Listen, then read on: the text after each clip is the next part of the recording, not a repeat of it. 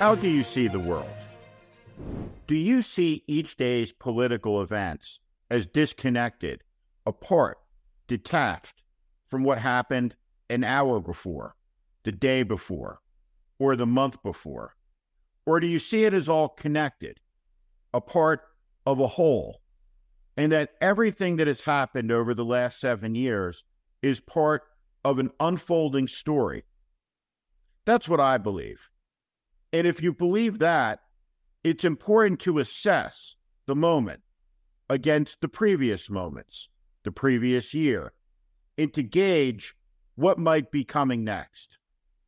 There's a story in the Washington Examiner today.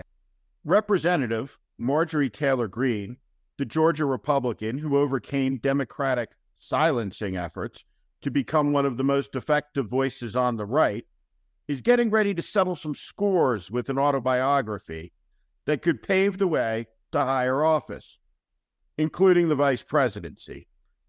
Marjorie Taylor Greene wasn't silenced. She was removed from her committee assignments by a majority vote in the House of Representatives because of her craziness and because of her misconduct, because of her embrace of QAnon and conspiracy theories and her intimations towards violence, and because of her anti Semitism, and because of her harassment of people walking down the street.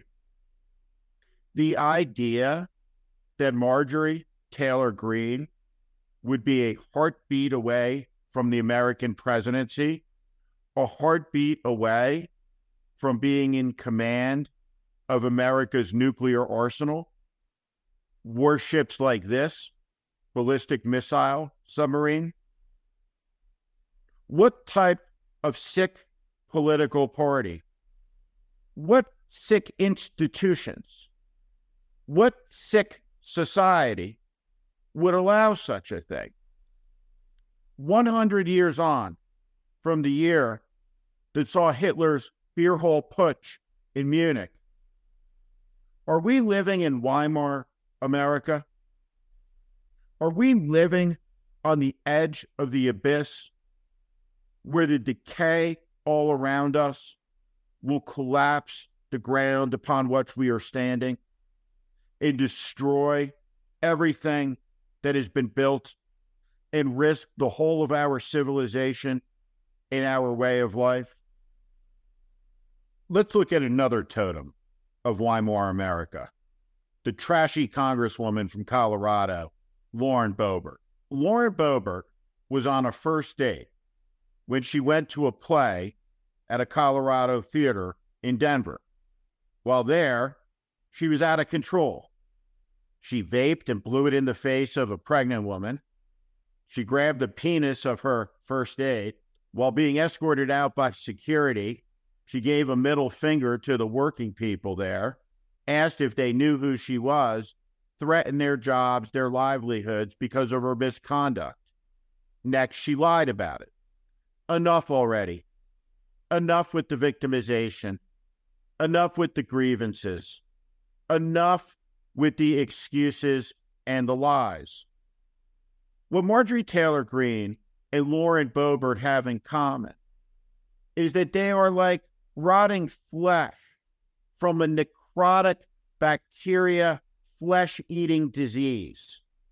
But the disease is eating our democracy, our republic. Think of the great structures in Washington, the symbols of our republic, the Washington Monument, the Lincoln Memorial. The marble is cracking.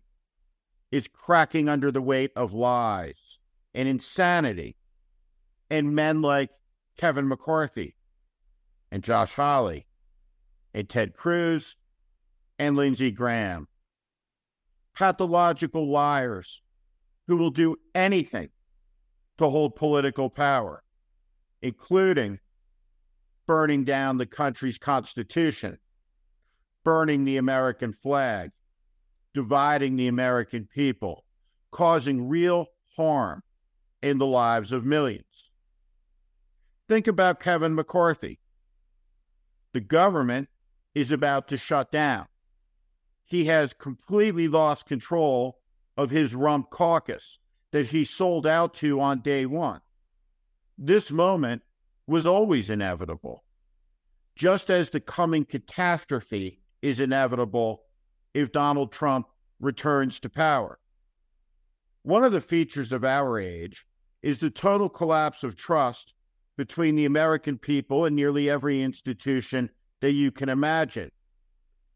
We cannot move on from this because it is all linked together and the links are spreading and they're spreading out in a direction, both east and west, that will merge together and encircle our society and choke it, strangle it, because our society is dependent on something that those people have walked away from the concept of the rule of law, the idea of the Constitution, and the belief that power is apportioned through elections.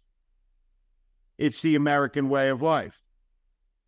Of course, both Marjorie Taylor Greene and Lauren Boebert, in the overall context, though they are vivid examples, are MAGA detritus. The main attraction, the main show, is the despot wannabe, Donald Trump, who is traveling to the state of Iowa a few days after his triumphant Meet the Press victory. There he will lie, he will incite, he will degrade American democracy, and he will row up an extremist base. It's important to understand something in this moment about Donald Trump. If he is to deflate, if he is to deflate like a Macy's Day balloon, then he will have to lose somewhere in the Republican primary. And the question is can Tim Scott beat Donald Trump in the state of Iowa? He's the only competitive candidate there that can. It is a two person race effectively in Iowa between Scott and Trump. The next contest that matters is New Hampshire. The question there is can Nikki Haley or Chris Christie beat Donald Trump in the state of New Hampshire? If Donald Trump takes two consecutive losses in the Republican primary, then the Trump era will be at its near end. What it will mean is that Nikki Haley becomes the Republican nominee. She's the most likely person to break through as the alternative to Trump, though she too is badly flawed. But between the two, there is no comparison between Nikki Haley and Donald Trump. What she is, is a coward and a politician who became a sycophant because it was expedient for her career. When she raised her hand on the debate stage, in my view, it disqualified her. But in a choice between Haley and Trump, there is no choice, just as if there is inevitably a race between Biden and Trump which 77% of the country does not want, there will be no choice. Because Donald Trump wants to be a dictator. Donald Trump wants to end the American way of life so he can take power. Donald Trump has assembled a mechanism. Donald Trump has assembled a cadre, a team, a movement that is waiting outside the gates to storm the institutions of the American government built over two and a half centuries and dismantle them. All of them. They have a plan. They've written it down. That plan is barely covered in the American media. Instead, they choose to cover nonsense to sensationalize everything at the expense of reporting nothing that is substantive and real. And the result is the hidden agenda of an overt movement that wants to tear it all down. It's the greatest threat the country's faced since the Confederacy sought to divide the Union and create a slave nation on the North American continent and sever the United States forever. and it almost occurred. We should have no illusions whatsoever about the danger of this moment. So here we sit at the edge of government shutdowns with speculation in the air that Marjorie Taylor Greene will be vice president. Everywhere we look, there is chaos in government, in our institutions. The American people can't tell what's real from what's not. And we live in a decade 100 years on from the roaring 20s that should be described as the angry 20s. When all of these forces, when all of these currents come together, it creates a very dangerous set of conditions. Ameliorating those conditions requires the ability to communicate a vision for better, for what comes next, where we're going. How do we get out of this? Are we living in Weimar America? We should talk about it. Because when Weimar Germany fell under the weight of its decaying corruption and unresponsiveness of its leadership, when it fell to thuggery and chaos, something terrible, something terrible came in its place we know what happened next. We should ponder that in these United States. Thank you for watching. Make sure you subscribe to our channel so you never miss a video. Also, for more content just like this, please consider joining our Warning Premium community. You can find out more in the description below.